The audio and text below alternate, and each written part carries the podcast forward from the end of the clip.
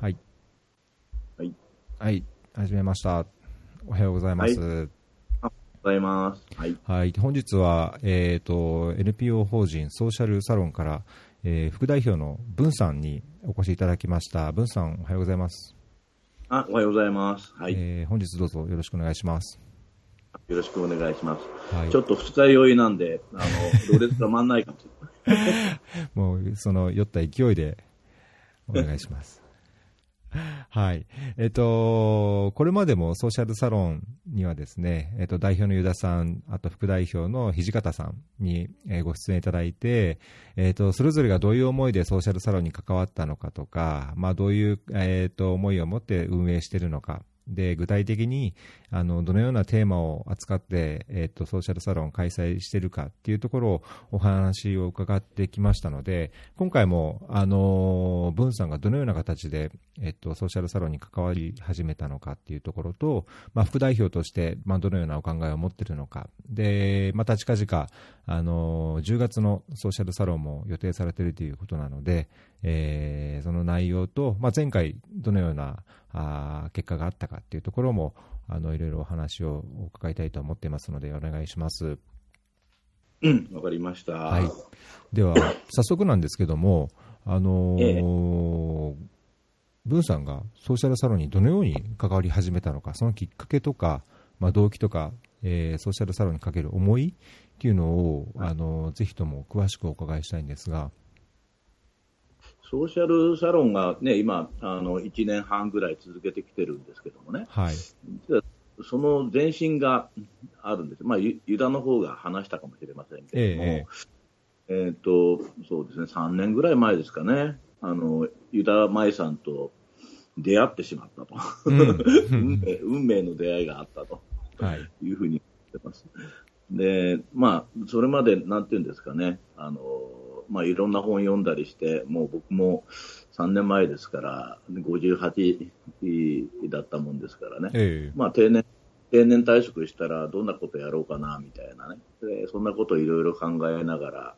えーコワーキングだとか、はいまあ、まあいろんなところ顔を出してたんですよ。はいはい。で、あのーまあ一番僕気がかりだったのは、あのーやっぱり日本っていう国が、ね、このままどうなっちゃうんだろうなとかね、うんそんなことを考えながら、いろいろ、えー考えてた。あまあそんなあー時期があありました。はい。で、ね、あの、これから日本がどんどん人口減っていっちゃうということになると思うんで、そうすると、日本の国力って落ちちゃうんじゃないのと。で、日本のね、そういった意味では GDP が相対的に下がってくる人口比例で下がるよな、みたいなことを、こう、おぼろげに、えー思いながら、はい。ち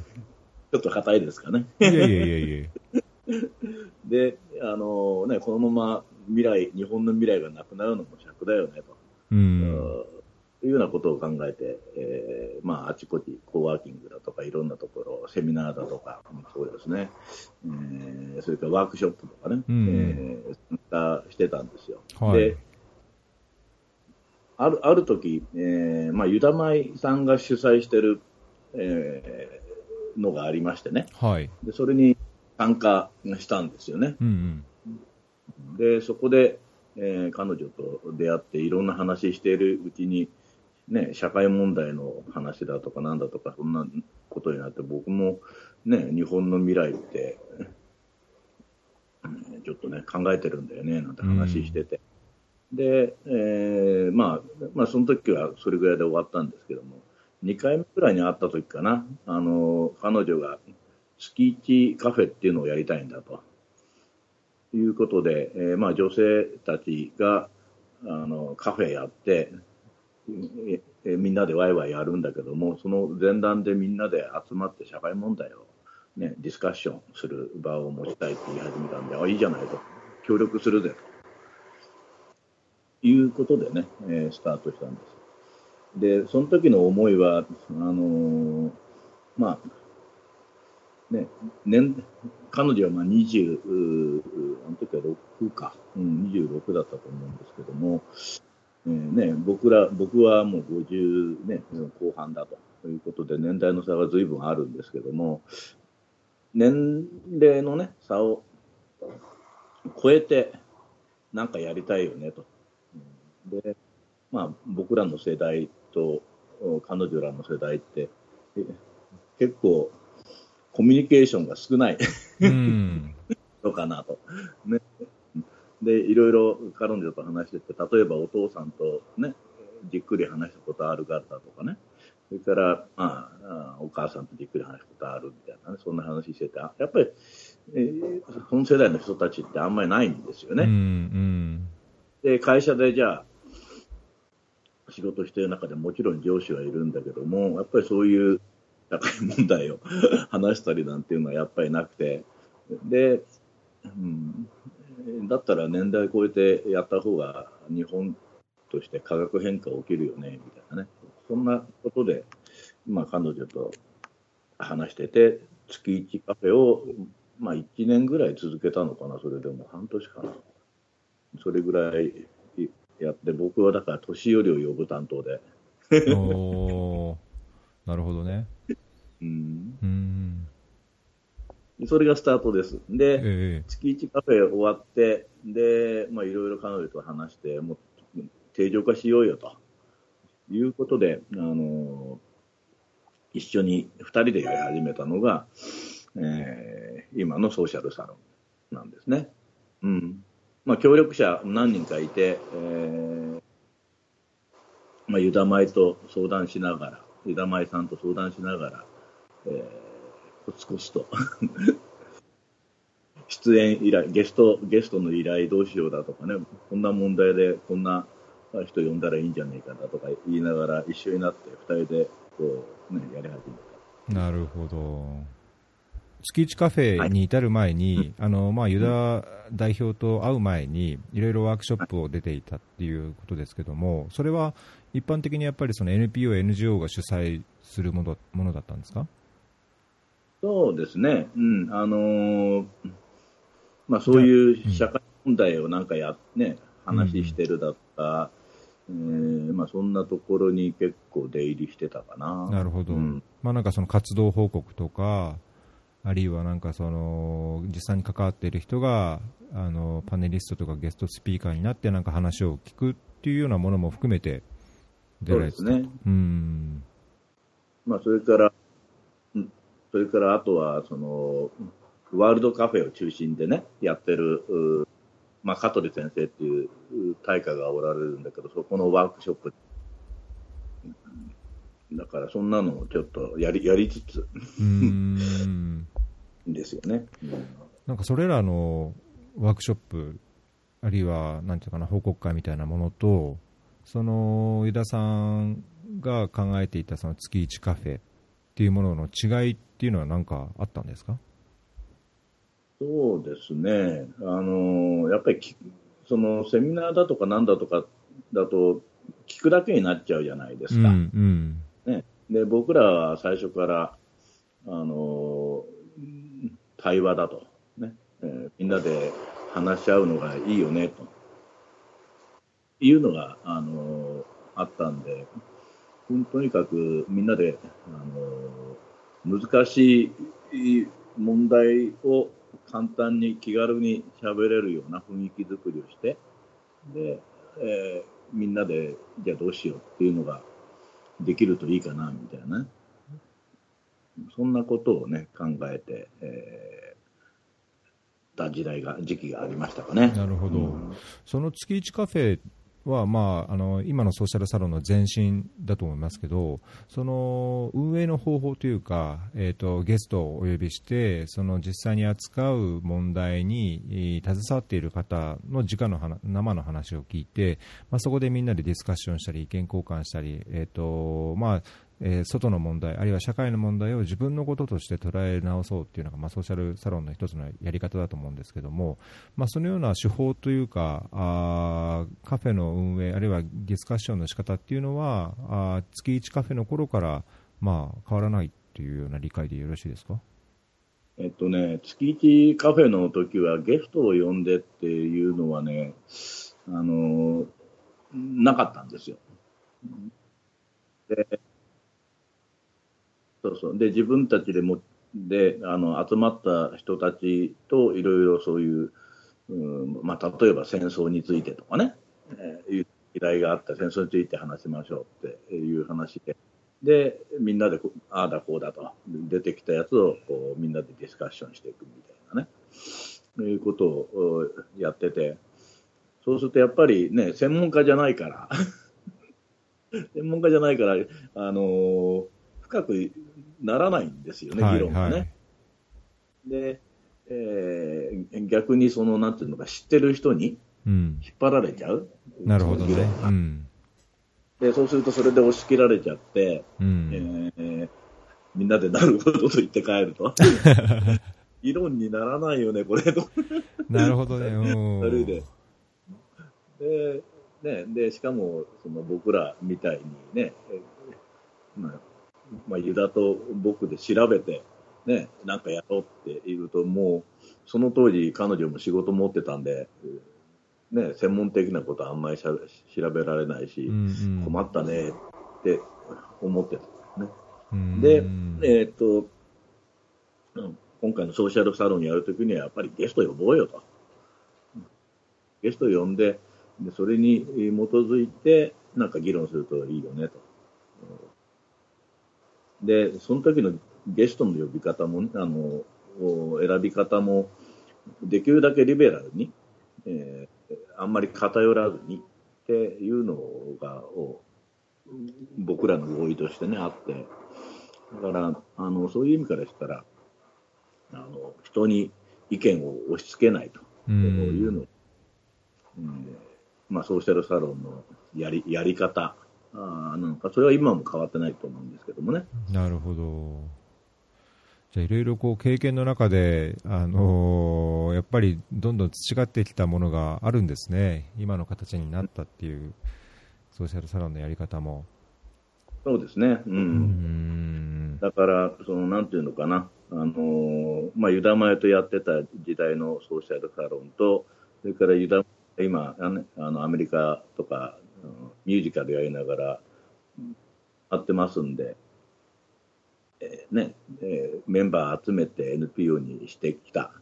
まあ、ところと、ね、この、まあまあ、2段階、3まあ、月1カフェも入れると 3, 3段階なんですけど、そんな感じで、ちょっとずつこうやり方も成長してきてるのかな。なるほど。今どうですか、湯田さんが4月に日本を離れて、もうすでに2、3回、2回ぐらいですか？ね、やってますからね。けど、うん。また、どんどんどんどん変わってきてるというか、いろんな中では議論がされてる運営の仕方として議論してるところはいろいろありますか？うん、それは、あのもう故意に変えようということで、うん、えっ、ー、と、まあ、今までね、二人でやってたもんだから、はい、ね、あうん呼吸でできちゃうわけですよ。なるほどね。うん。彼女あれ考えてるなと思ったら、こっち、じゃあやっとこうか、みたいなね。で、彼女の考えもわかるから、ね、でそうするとやっぱりね、あの、スタッフで何人かね、来て、手伝いに来てた人はあまり何も考えないっていう形だった。ね、NPO 化した時にね、しかもユダ前さんが、えー、アメリカに行っちゃってるっていう状況、みんなで作り上げるソーシャルサロンにやっぱりしていかなきゃいけないということが、もうだいぶ今変わってきちゃってる形になるのかな。うん、なんかいい変化のようには聞こえますけど。うん、うん、大事なことだと僕も思う。うんそうか、そうか。ちょっと文さんが、あの、その関わり始めたきっかけのところで、個人的にもう少しこう、あの、なんか根掘り葉掘りじゃないですけど、聞きたいところは、その日本の集落というか、あの今後日本どうなっていっちゃうんだろうかっていう、いろんな疑問も持たれていたり、あるいはその退職後どうするかっていう、あの個人的なこういろんな考えというか、あのところもある考えていたところもあったということなんですけども、あのまあ、これまで、えーと、長年働いてこられて、まあ、日本の今のその社会の課題というか、あるいはどのようなところにご自身のそもそもの関心というか問題意識っていうのをお持ちだったんですか、うん。それはやっぱりあの日本の組織の問題って結構あるなっていうふうに組織の問題、うん。うん、ずっと思っていて、えねまたまあ資本主義の弱点だとも思うんだけども、はい。うんななやっぱりね、うんマーケティングやって、ねえーまあ、う売りますという形で、えー戦略を立てていくんですけどもね。でもそれってよく考えたら実行する人、人なんですよね。うん。で人のお関係性っていうのはかなりその組織の中で、うん、なおざりにされてきた、やっぱり日本の文化で、やっぱり、なんていうのかな、指示命令で動く、うん。指示されなきゃまあ動かない、うんうんもう一つ言うと、そうそうだな。リー、リーダーっていうか、うんトップダウン、うん悪く言えば独裁者。ね、なんかすごいリーダーシップ持った人が出てきて、そいつが引っ張ってくるっていうね、えーこんなスタイル。で、そのリーダーがいないと組織はもう死んでるみたいなね、うん。なんかそれ違うんじゃないの？と。うんうん。いうふうに思い始めたのが、ね、えーだから、なんていうのかな、このやりがいだとかそんなこと、それからはい。もっと言うと、こうなんていうのかな、うんそんなものがない、ややりがいがない、ただやらされてる、やらされてる感かな、結構そういうのが強いんじゃないかなというふうに思います。実は僕は、あの、うんガンガンやるタイプで、ええ。組織、僕が、うん、いなくなっちゃった組織が大体潰れてっちゃうと いうのを何度も経験してるんで、もうそれに嫌気がさしちゃった。ああ、もっと言われずにやれと。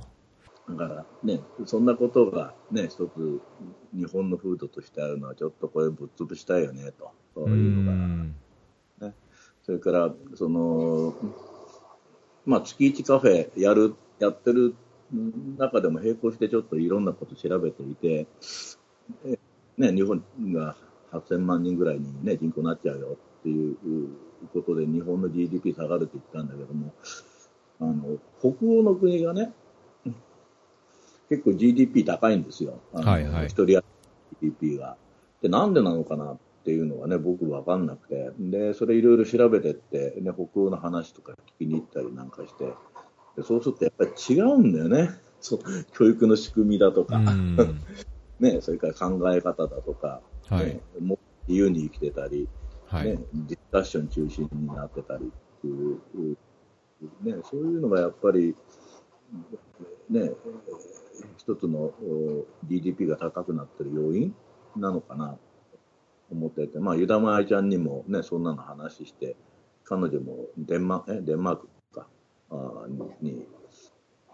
ホルケホイスコーレっていうとこあるんですけどもね、うん。えー聞いたらすぐパッと彼女は行っちゃうんで、僕が行こうと思ってたね、先に行かれちゃってね、置いてきぼりにされてるんだけど、でもやっぱりね、そんなの学んでくるってすごくいいことですよね。うん。うん、なるほど。なその、あの、指示の、指示でしか動かないとかっていうような社会っていうか、あるいは会社とかマネージメントの課題っていうのは、まあなんかもっとむしろ、その民主的にというか、あーディスカッションや対話を通じて、こうボいわゆるボトムアップというか、みんなが関わって、みんなで何かを作り上げるような環境なり、えーなんていうんですかね、意識っていうのが必要だっていうような認識を持ったっていうような理解でよろしいですか、そうですね、ううん。んあ逆に言えば指示がなくてもう動く、うん。そんな形にえーなっていかないと、うん。ねいけないんじゃないのかなっていう。うん。働いてる人たちの意識っていうのも当然あるんでしょうけど、うんうんじゃあ個人がこう組織に属さないというか組織にはまりすぎないで組織の中にいたとしても自分の意見というものをちゃんと持って動く。必要性がある。ね。そういうことですかねそういうのがすごくね、重要だなというふうに思いますね。うんなるほど、うん。シェルサロンが NPO に、ね、なった時にも、やっぱりそれは意識して、みんなとそういう、ね、指示命令をしないうんうん形でまあ、こう考えるんだとか、そう考えるんだとかね。うん。で、業務分担をあの NPO でもやっぱり決めなきゃいけないじゃないですか。そうですね。で、その時も、その、ね、君これやって、あれやってっていうのは、僕は嫌だった。うん。だから、ね、機能、ね、こういう機能がある、ああいう機能があるってみんなでディスカッションして、うんうん。ね、じゃあこれどうしようかって、えーみんなでこう、あの人がいいんじゃないか、この人がいいんじゃないかってね、なるほど。で話し合って、じゃあこうしようっていうふうにね、みんなで決めたっていうのもね、あるんで、うん。結構そういう意味じゃ、NPO の中で指示命令がない中で結構ね、動き出してるっていうのは僕すごくいいことなんじゃないのかな。えーその中で今、副代表っていうような立場でいらっしゃいますけども、そのソーシャルサロン、まあ、NPO 化して、えー同時に今、あの代表のユダさんも、えー海外に行ってしまっていてっていう状況で、あの副代表として分散が今考えていることとか、あるいはそのソーシャルサロンの中での役割として意識しているっていうのはどの、何かありますか？うん、やっぱりね、その、うんなんていうのかな、その、まあ、ディスカッションして決めていいくんだけども、やっぱり、はい。その時にね、疑問に思ったことだとかね、でもっと言うと、あの、論理で動くタイプの人、それから、それが論理的にこうなんか物事がそうね、その整理されてないと嫌なタイプの人もいるし、からね、感情的な、ね、こんなのがいいんじゃないっていうね、イメージで動く人たちがいて、そうすると、大抵の場合はそこの間で摩擦が起きたりね、から、あの言ってることがよく分かんなかったりっていうのがあるんで、そ そこの通訳は僕できるかなと思って、ああ、調整役っていうようなところですか？まあそういうね、調整役うの形に、ね、なってればいいな、みたいなね。うんだから意外と、その、うん裏で、う後ろで動いてあげるっていうのかな。なるほどね。う。うんんえか彼が言ってるのはこんなことなんじゃないの？とかね。うんうんじゃあ結構、いろんな議論とか準備していく中でも、白熱して、えーぶつかる、あるいは対立するような考えであっても、こう少し見方を変えるというか、あーうまくこう話を合わせて、調整してコーディネーションしていくっていうような役割を今、担ってるっていうところですか？うん、そんな感じになるんじゃないかな。それとやっぱりね、え定点みたいな形でどっしりしとかなきゃいけないっていうのもね、やっぱりあると思うんで。うんで、えーね、か彼女なり彼らなりが、ね、動いたときに、ね、まあ、あのね、け何事も経験なんで失敗するなら失敗すれば僕いいと思ってるんだけども、うん、そうですね。ね、それでも、ううん。ん、それでもね、やっぱり、えーソーシャルサロンの、うんなんていうのかな、あの、うん開開催にあたっては、やっぱりね、よくしていきたいっていうのはあるから、ね、そこはあんまり失敗したくないと。なるほどね。うん。今そのソーシャルサロンの運営側、運営に携わる方々っていうのは、やっぱり20代、30代というか、わ若い人が多いんですよね。あもうね、にあの20代中心かな、あの湯田前さんと同年代のなるほど、なるほど。女女性はみんなそんな感じ、男子はあの30代、えーぐらいですかねう。ん。そうすると、文さん、お一人だけ、えっ、と、58っておっしゃいましたっけ ?57? 今、今61。今、あ、今61ですか。えーはいそうするとやっぱりその、まあ、世代っていうか、まあ、経験されてきたことももちろん違うでしょうし、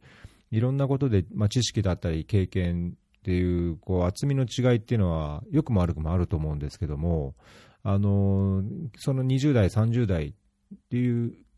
マジョリティの中で、ご自身のなんかこう、なんかこう違いというか、あるいは壁とか、なんかそういういいとこ悪いとこっていうのを感じるところとかありますか？壁はあんまり感じないかもしれないですね。ううんん。意外と、お和気あいあいとやってるし、ね、ええ年上なんだけども、おまあ、仲間意識かな。意外とフランクになっててんじゃないのかなっていうのを思いますけどね。うーん。なんか経験的なところとかどうですか、知識として、あるいはその社会問題をこれを扱うって言ったときに、やはりよく知っていることであったりとか、まあ、ご自身が実体験、ないしはそのあの関わってきた同僚とか、家族の方が経験したこととか、あのいろんな深みとして違いがあるとは勝手に想像するんですが、うん。それがなんかこう、まあソーシャルサロンの準備とか、あるいは課題について議論するときのこういろんなこう深みを与えるというか、ガイダンスというか、この方向性を決める上で、やはり文さんの経験がこう生かされるとか、なんかそういう経験的な違いとかっていうのを感じるときありません？あのね、意外と、まあ、ソーシャルサロンに来てる人たちって、いすごい優秀だなって僕思ってて、ええだから、あのあその通り、あのきっちりやややってんじゃないのかな。だから、そんなに僕がアドバイスしてってことも、うんうんああんまりないですよ。ああじゃあ、フラットな感じで、同じ土俵に立って、こう意見を交換してぶつけ合ってっていうような形で関わっていらっしゃるっていう感じなんですね。感じかな。で、まあね、人生経験確かに僕の方がね、か彼ら彼女らの2倍ぐらい生きてるわけだから、え ね、僕らの時時代の人たちはこう思ってるよとかね、えうん。そうそういうのは出してそれ貴重ですね。うん。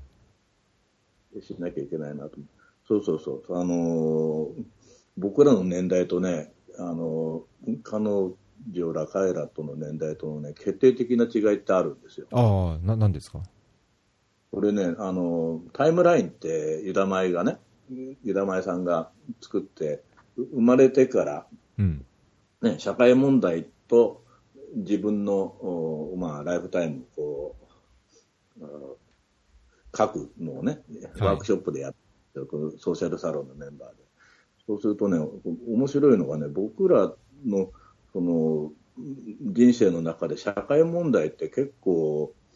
意識してやってる世代なんですよね。例えば、おー10 15歳、まあ、高校生時代にはな成田の問題があったり、ね、それから浅間山荘があったりね、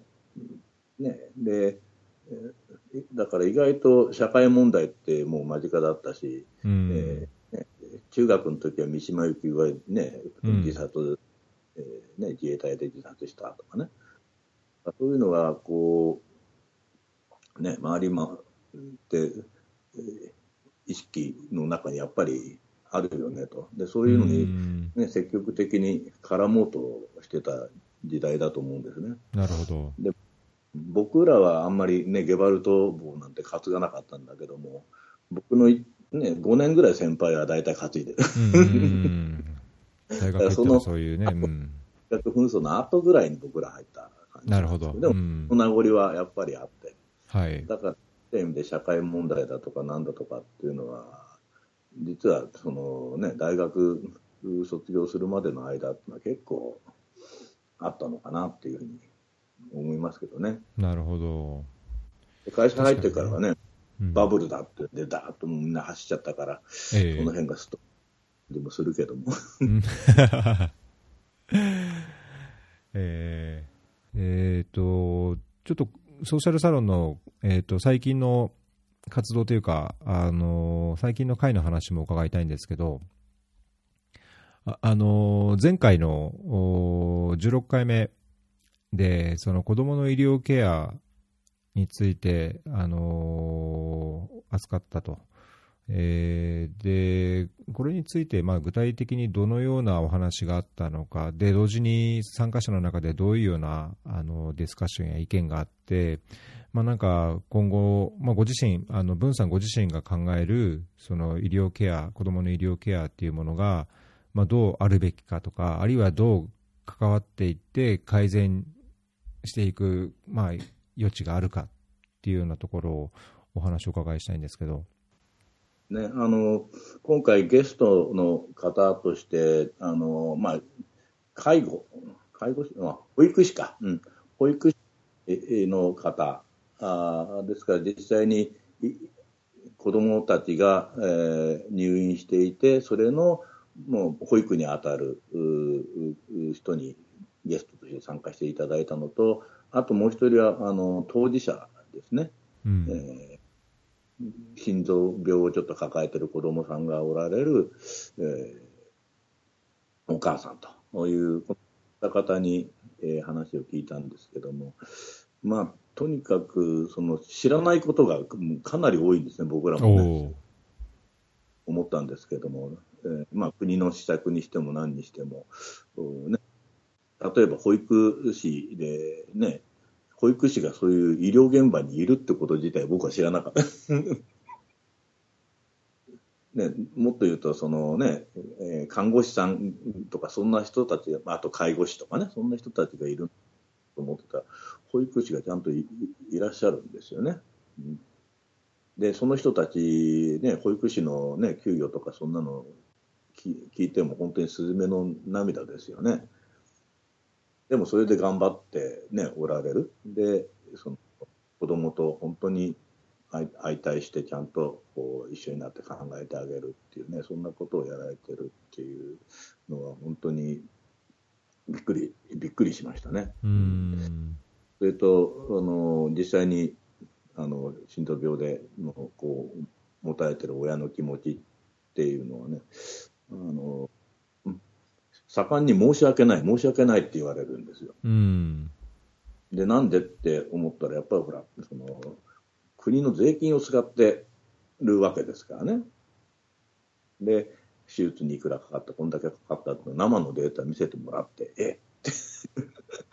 それで申し訳ないって、えー、言われてる。うん、まあ、それにもびっくりしちゃったんだけども、あの、でもね、そういうふうに申し訳ないって思われてる気持ちのね、裏には、その、日本のやっぱり、その法制度がきちっとできてなくて、うん、えー、負担がかかってることが、ね、個人として捉えてるられてるけど、社会として、えー、きちっと考えてない、えー、っていう形になってるのかなというふうに思いますね。それからそのまあ、彼女が言ってたのはインクルーシブが本当にいいのと、えー、なんていうのかな、医療を受けてる、ケアされてる人が、はい、その一般の人たちと混じってインクルーシブな、まあ、教育にしていくっていうのがどうなのっていうことをね、盛んに言われてたんだけども、まあ確かに、あの、まあ症状によってね、いろいろ僕はあると思うんだけども、インクルーシブっていうのも、ね、確かにそうなんだけども、そういう、うなんていうのかな、あの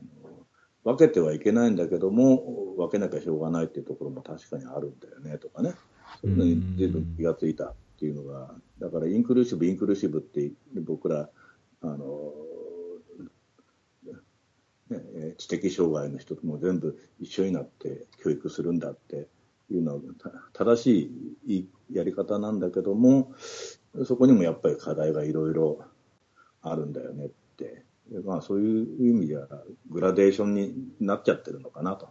うん。ね、思思いましたね、今回にやってね。その子どもの医療についてのインクルーシブっていうのはど、具体どのようなことですか、うん、結局、学校の中に入って、えーそのね、医療を受けながら教育やる、同じ部屋でやるっていうのはやっぱりできないんですよね。うん。彼女らから聞くと。だから、あのね、インクルーシブにな世界を、ができない人たちもいるっていうことが、ね、を考えながらインクルーシブっていう問題を考えなきゃいけない。ちょっとややこしい話なんですけどね。そういう人たちもいるんだっていうことで、インクルーシブ、インクルーシブって言ってることが、あの、逆に傷つけたりね、なんかするっていうこともあるんだなっていうのは、それはあれですね、じゃあ、その医療ケアとしてのではなくて、そういう医療ケアを受ける必要のある、まあ、子供があまあその教育システムの中のそのインクルーシブな教育システムに入っていくことでその特別支援教育の中でもやっぱり差がないととか何でもかんでもあのひとまとめにしては問題があるっていうようなことでという意味ですね。う,、ん、そうなっちゃうんだろうなっていうふうに、ね、思いましたね。だからあんまりそのインクルーシブっていうことも大事なんだけども、インクルーシブのね、あやってもう一つあると思っててね、やっぱり、その、健常者の人たちが、そういうね、知的障害を持たれてたり、身体的障害を持たれてたり、人たちと一緒になることによって、えー、それ、ね、それを認める形になるっていう社会になってきますっていうのが、クルーシブの世界だと思うんだけども、うん。でもそれって障害知的障害者だとかね、えー、まあ目の悪い方もいらっしゃるんだけどそっちから見るとなんか利用されてる？っていうふうに見れる人たちもやっぱりいるんだよね。うんまあそうですねいろいろ感じ方はあるでしょうけどね。だから注意していろいろねインクルーシブって言葉も使わなきゃいけないだろうしこのところはもう一段上に上がった段階で社会の仕組みがね、上がらないとなかなかそこの部分を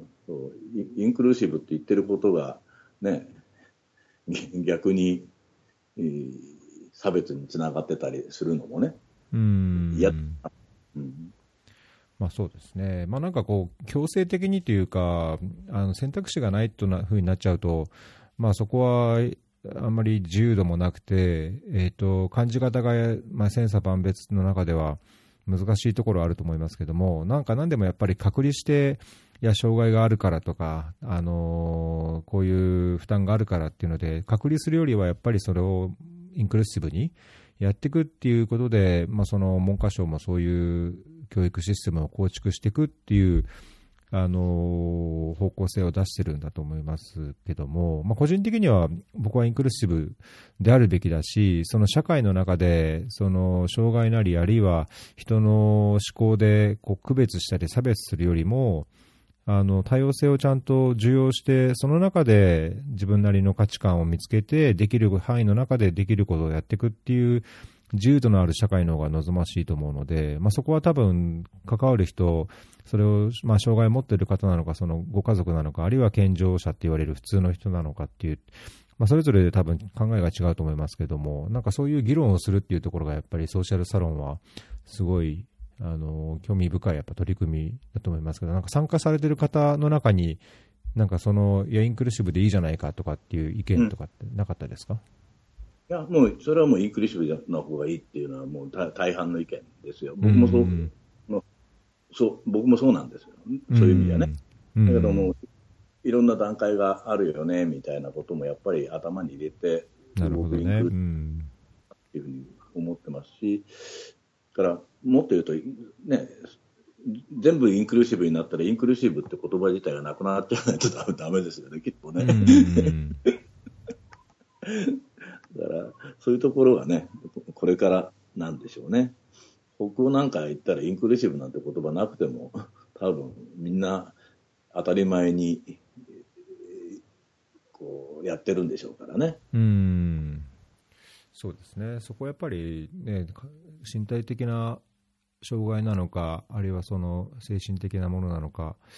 なんであれ、やっぱりそこ、それも含めての社会だと思うのでね、それがやっぱり教育の段階でそのちゃんとこう共有できるというか、まあ、どうどのように対応する必要があるのかっていうのを得られる教育であるというのも、まあ、望ましいかなとは思いますけど、まあ、それが逆に親御さんとか社会の中でまた違う見方はあるとは思うんですけども、まあ、なんかもうそういうのももっとオープンにこういういろんなディスカッションというか、まあ、行政と市民との間でやっぱり考えが共有されるっていう必要はあるのかもしれないですね。でね、さっきも言いましたけど、やっぱり社会問題をみんなで議論する場って、意外とないんですよね。確かにそうです、もうそこがやっぱりね、会社の中でやらないし、ね、家の中でなんか恥ずかしくてやらないし、ね、そうすると、ね、じゃあど、一人で悶々としてるのって、それもな違うんだろうと思う。サロンってそういう、ね、自由に上下関係もなく、ね、でまあ、人に意見を押し付けることもなく、みんな違ってみんないいっていうのがね、僕らのキャッチフレーズなんで、いいですね。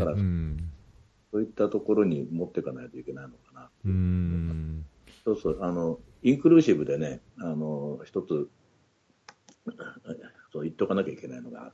あの僕の娘は今ねあの、カナダにいるんですよ。えー、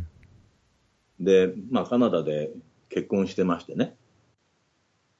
で、結婚、した相手は女性なんですよ。うん。だから、バンクーバーの近くのあれ何したかな。町の名前忘れちゃいましたけども、あ、ビクトリア。あ、はいはいはい、ビクトリア。うん。生活していて、うん、で、ね、やなんでカナダに行ったかっていうと、やっぱり日本だとね、こう、LGBT の権利が認められてなかったりなんかいう、うん、まあ、向こうであげ、結婚式あげたと。なるほど。うん。だからね、まあそういう、ね、に日本だとなんかね、まだまだマイノリティなのかな？ね、そうですね、なんかいろいろ変わってきてる感じはしますけどね、やっぱりまだまだ他の国と比べると差はあるような気がしますよね。法整備も遅れちゃってるし、うん、なところも含めて、えー、まあね、身近に、えー、いるわけだし、うちの娘なんかも。見て、うん、だから、まあそういう、うね、なんていうのかな、娘との関係も含めて、えー、日本にね、帰ってきたときに、え、そういうのが認められてる社会に早くしたい。なるほど。ちょっとそのそのお話もなんか差し支えなければいろいろお伺いしたいんですけども、ちょっとその前に、えっ、ー、と、次の、えー、ボリューム17、17回目のソーシャルサロンについて、あのお話を伺いたいんですけども、おもう2週間後の10月29日の日曜日に、えー、と開催予定ということなんですがあ、次回のテーマはどのようなものを扱うんですか、えっと、タイトルが、ね、死から考える、えー、ということで、えーはいえーねえー、あるんですけどもあの大きなテーマは尊厳死なんですね。でよく考えてみると人間って生まれてからね、えー、まあみんな平等なんですけどもどんな人にも死が来ると。これはもうすべての人を平等に死死というそうですね、ね、ことがどっかの段階で、えー、生まれるんだけど、でもそれってよく考えたらずっと忘れてんですよね。死についてっていうのは。で、あるいはもう片隅に置いちゃってるっていうのもあると思うんですけども、やっぱり死っていうことをもって見つめ直すっていうのはすごく僕はいいことなんじゃないのかなっていうふうに思ってましてね。だから、あのまあ、尊厳死をきっかけに自分の死ってどうなんだろうだとか、あねそ、そんなことをね、考えられるきっかけになればいいなっていうふうに思ってます。で、やっぱり尊厳死って、まあ日本もまだその辺遅れてるんですけども、やっぱり人間らしく死にたいですよね。うん。えー、だから、その、なんていうのかな。自分で、こう、例えば僕が癌になりましたと苦しんでて、ずっと苦しんでて、ね、薬漬けになってて、で、それでも生きてるのがいいのか、うん、自分でやっぱり選択できないといけないような気がするんですよね。死っていうのはね。その辺のところをやっぱりね、えー、考えなきゃいけないのも、まあ人によって考え方いろいろありますんで、ここの部分そうでしょうね。うん。ですから、一概には言えないんだけども、まあそういうのもある。で、自分の死っていうこともいっぺん見つめ直しましょうよというのが今回のテーマになるのかなというふうにな意外と今回はあの自分ごとに落としやすいって テーマなんじゃそうですね。みんなに関係することですからね。いや、でも。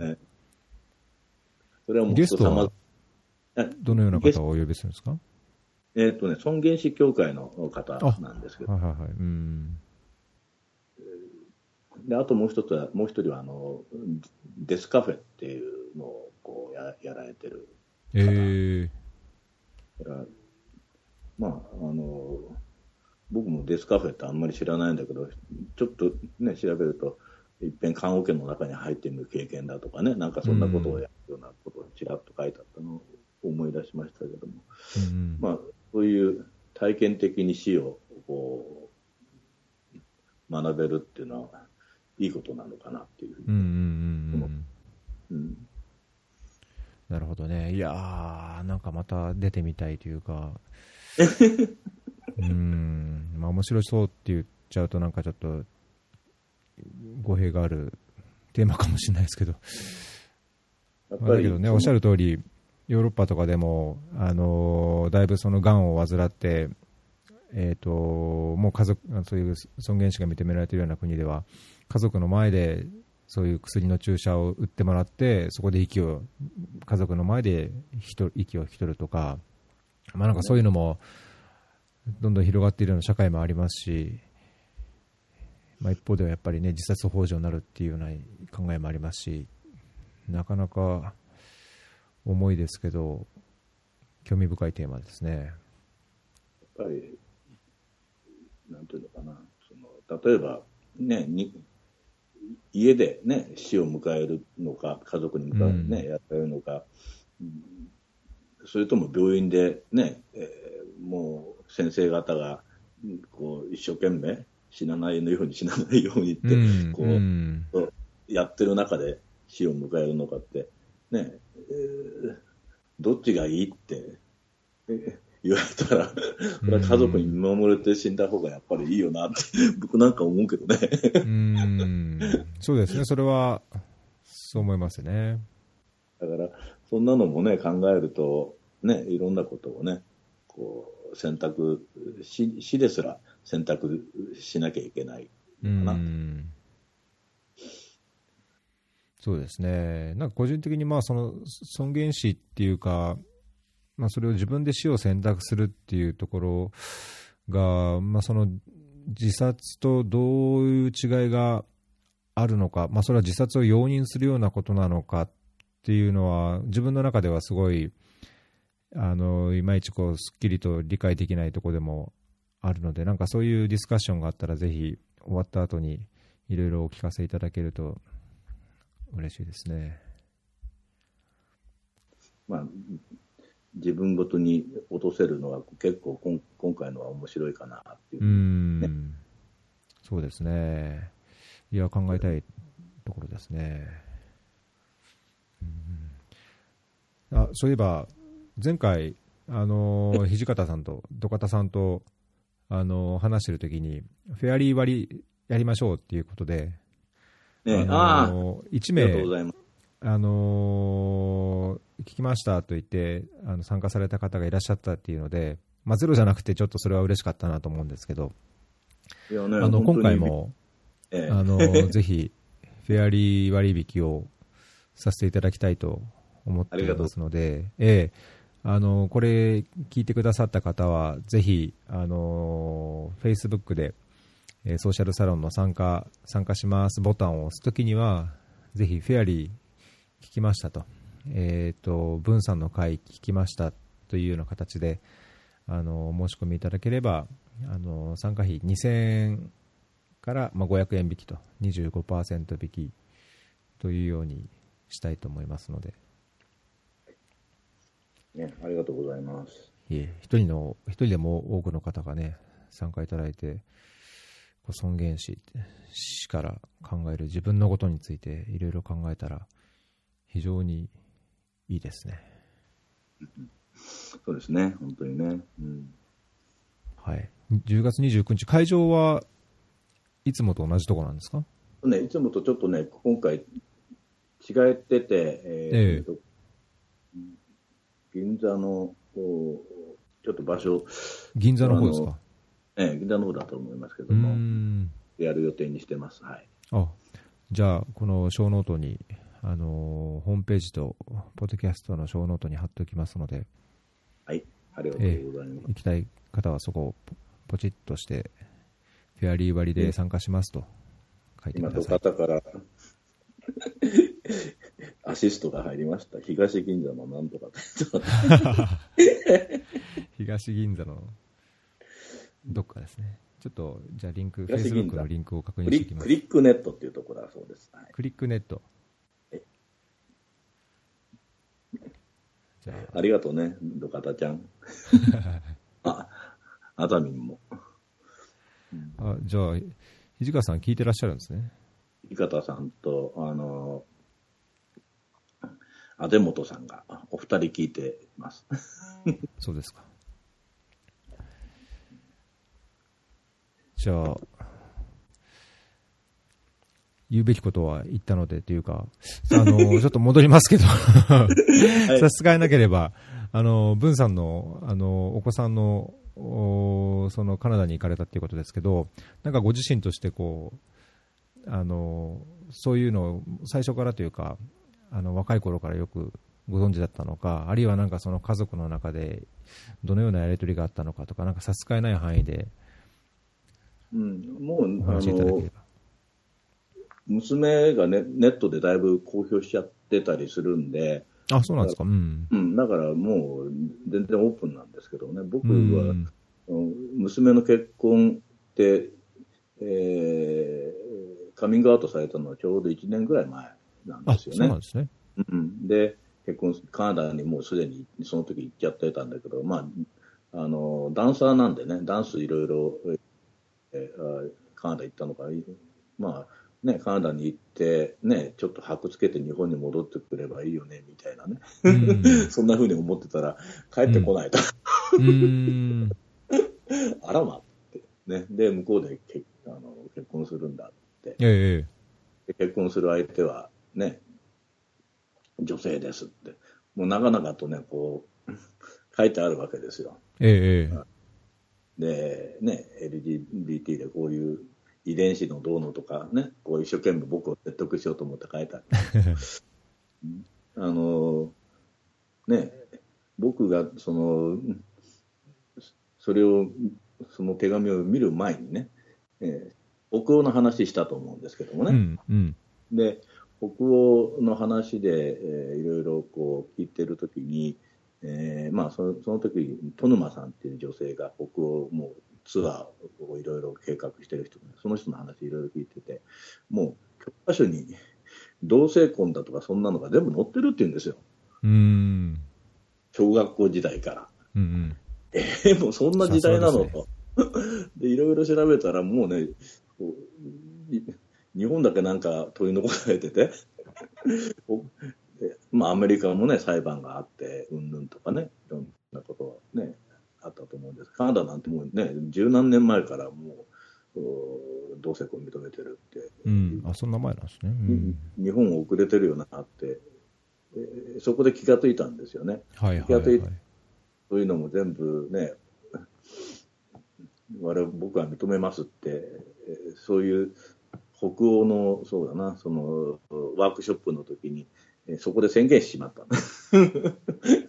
で。宣言した後に、娘からその手紙が来ました、ね、カミングアウトがあって。うん。あらま。なっちゃった。もう次の日、早速ね、もう俺はあのそう思ってた全然大丈夫と、ねえー、返して、で、喜んね、彼女も喜んで、ありがとうそうでしょうね、いいですね。うん。いう話ですね。結婚式はね、その、カナダのバンクーバーからちょっと入ったところのビクトリアっていうところに、あのー、学校がありましてね、えー、でそれは、なんていうのかな、みんな合宿制の学校なんですよね。で、そこで、そこもやっぱりディスカッションばっかりやってる。教科書なってやるっていう、そういう、えーまあ、国際バカロレアの中に、えー、沿ったところなんですけども、ここに、えー、住んでるんですよ。もう相方はそういう心理学的なところをやってたりね。なるほど。教えるみたいな形で、そこで入ってでそこの、そこで結婚式やったんですよ。大学の中で。だから、もう大、その、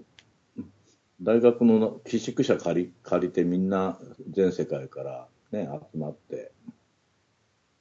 で、スピーチしろと。ね。慣れない英語でスピーチして 日本の侍精神はこうだみたいな。それから、ね、ももともとね、日本っていうのは、あの、スピリチュアルな国なんだと。ね。で、すべてをね、包含している、ね、ネイチャーパワーの中で生きてきた、ね、これはカナダも同じ話して、で、まあ、とにかくね、すべてのみんなが仲良くなっていく、えー、そんなことをね、願いますみたいなね、そんなことを 話した記憶があるな。えー、ご結婚はいつ、最近だったんですか？それが1年もう1年前ぐらい。はい、おおめでとうございます。今、ずいぶん時間経っちゃいましたけど、おめでとうございますですね。えー、ね、だから、そんなのもあって、ね、個人的にも、こうね、社会的にも、やっぱりね、マイノリティが、ね、マイノリティでいい社会って、やっぱり大切ですよね。本当そうですね。本当それは心から思いますし、まあ、それが本当にフェアなというか、今のあるべき社会、望む、まあ、こう目指すべき社会なのかなと思いますよね。まあ、日本は本当いろいろそういう意味ではまだまだやるべきことはあるとは思うんですけど。そうなんですよ。うん、とやっぱりその日本っていう国って僕本当に好きでね、この日本の歴史も好きだし、えー、そうそう、僕はあの神社フェチでしてね。ええ。正月ですか？神社の御朱印、そうね、全国回っても330ぐらいあるのかな。あ、神社で、あ、神社のって、神社の神社ですね。うん。あ、生姜じゃなくて。うん。いや、生姜じゃない。すいません。で、ね、日本って面白い国で、ね、一神教の国じゃなくて、ね、多神教の国で、それこそイインクルーシブなんですよ、昔は。確かにね、うん。でね、面白いのは、神社回ってるとね、えー、昔入ってきた帰化帰化人まで神様になっちゃってるわけですよ。帰化人ってど、聞いたことないですかですか？コークリから渡ってきた、ね。ああ、帰化した人とかですか？うん、帰化した人、うんうん、そんな人たちもやっぱり神様になっちゃってるわけですね。お ですから、ね、日本の古代社会って、もう面白くて、神様もなんか多種多様だし、うん、そこで暮らしてた人たちも、ね、日本からの土着の人がいるわ、大陸から渡ってきた人がいるわ、海からね、沖縄の方から来た人たちがいるわ、みんなインクルーシブな世界、どうも生きてたらしい。でその中で日本っていうのがね、生まれてきてんだと思うと、やっぱりね、日本っていう国は実はすごい、えー、もう最初からインクルーシブな国であったはずとうんいうのが僕ね、今思ってて。うん、なるほどね。そういうの、ね、であれば今、今インクルーシブになれないことはないって感じがしますね。そうね。うん、戦後、ね、ちょっとおかしくなっちゃってる感じなのかな。うん。まあね、それも本当、たかだか70年の話で、それが今のこうなんか日本のこう変な固定観念というか、凝り固まったイメージが仮に作られたとしてるんであれば、なんか我々自身がやっぱりその歴史だったり、もっとこう広い目で、やっぱ日本っていうのを理解しないといけない気がしますね。あの高橋さんなんかもそうだと思うんだけども、ね、なんとなくさ、その悪いことしたなね、しそうになった時に、ね、お天道様が見てるって意識あるじゃないですか。ああ、僕はあんまないけど、まあだけどそういう、うん、言い回しというか、うん、ね、言われた記憶ありますね。うん、やっぱりそういう意識って日本人の中にやっぱあるんだよね。なんか埋め込まれちゃって。うん、それは気が付いてないんだけども、あの、意外とそこに、ね、やっぱり左右されてんのかな、みたいなね。うん、うんことも考えたりするんですよね。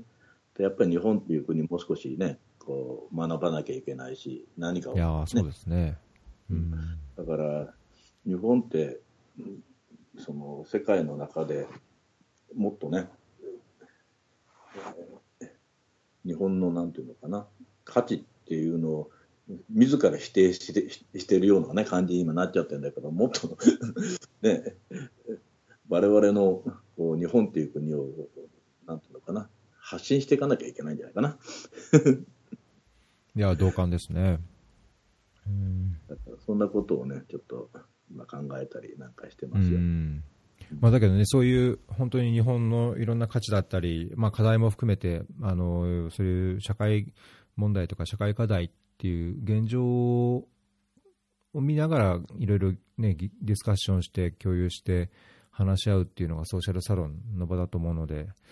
まあ、そこは非常にいいですね。なんかやっぱ楽しそうですね。でまあ、ちょっとあのテーマが少しねその医療だとかちょっと身近な形のところにちょっと偏りすぎちゃってるのがあるなと思ってもうちょっとねその、まあ、この間沖縄問題もやったんですけどもそのそんなテーマも少しずつこう、ね、取り入れていかなきゃいけないなと思って、これ難しいんですよね、うん、その戦争とかやっちゃうと、ね、その反戦主義者を出してくればいいのか、戦戦争支持者っていうのがいるのかどうかわかんないですけど、うんうん、特定のことをね、こう、こうなんていうのかな、話して、方向性が、ね、リベラルにはなかなかなりきれないっていうことがあるんで、そこのところをね、どうこうこれから選んでいくのかっていうのは大きな課題だと思いますね。なるほどね。でも本当にソーシャルサロンっていうのは、あの対話っていうのをこう僕ら本当に考えていかなきゃいけないなっていうふうに思ってますんでね。で、えー、自分ごとにね、どう落とし込んでいけるかっていうのをステップテップアップしてもらう。だから知ら知らないから知ったというふうにステップアップしてもらいたいし、知ったっていう人は今度は行動の方に結びつけるっていう、そういうステップアップをなんかね、みんなでこうできるようになるといいななんて思ってますね。そうですね。いやいや、本当参加したことないんですけども、いろいろお話は聞いてるので、ぜひこれからも頑張っていただいて、いつか私も参加したいなと思ってますので、いつになるか分かんないですけど。入ってきてる？時と、折り合いがつけそうですね。まあ1年後には、とりあえずは帰ると思うので、それぐらいには。ね。その時はよろしくお願いします。そそっちで何をやられてるんですか？こっちでですね、あの、JICA っていう国際協力機構のやってる、まあ、国際協力事業の、まあ、一部の契約仕事っていうんですかね、まあ、1年契約をこう毎年毎年こう契約あ更新するような立場なんですけど、まあ、主にやってるのは今、シリア難民関連の、まあ、そういう支援事業をやってます。シリアもね、これからだいぶまた変わってくるだろうしね。そうですね、いい方向に変わってほしいと思いつつも、何年もなんかこう、いい改善が見られない感じですけどね。まあ、徐々にね、IS が後退してるから、そうですね。交代したらいいかっていうと、そうもいかないみたいだし。まあ、ちょっと、ね、それでも泥沼化してる感じしますけどね。まあ、1年後には本当この契約も終わっちゃうんで、また仕事探しと住む場所の、住む場所をどこにするか考えようかなと思ってるところです。そうですか。はい。ぜひ、あの、帰国の際には、あのー土方さんともそうなんですけど、皆さんとお会いできるのを楽しみにしてますので、そうですね。えはい。え。ぜひいろいろお話をお伺いさせてください、また。はい。で、ちょっと時間もいい頃合いになってきたので、なんか、あの、もう少し神社巡りの話も聞きたいところだったんですけども、なんか最後に、これだけは言っておきたいとか、最後のメッセージとか、ありますか？まあ、あのソーシャルサロンっていう場は、あの自由に発言ができて、えー自由に自分の意見も述べられる、そんなところなんで、ぜひぜひ、えー足をお運びいただければと思います。はい。じゃあ、あの、このエピソード聞いた方は500円割引にもなりますので、10月29日の次回のソーシャルサロン、ぜひご出席ください。はい。じゃあ、本日はソーシャルサロンの副代表、文さんにお越しいただきました。どうもありがとうございました。ございました。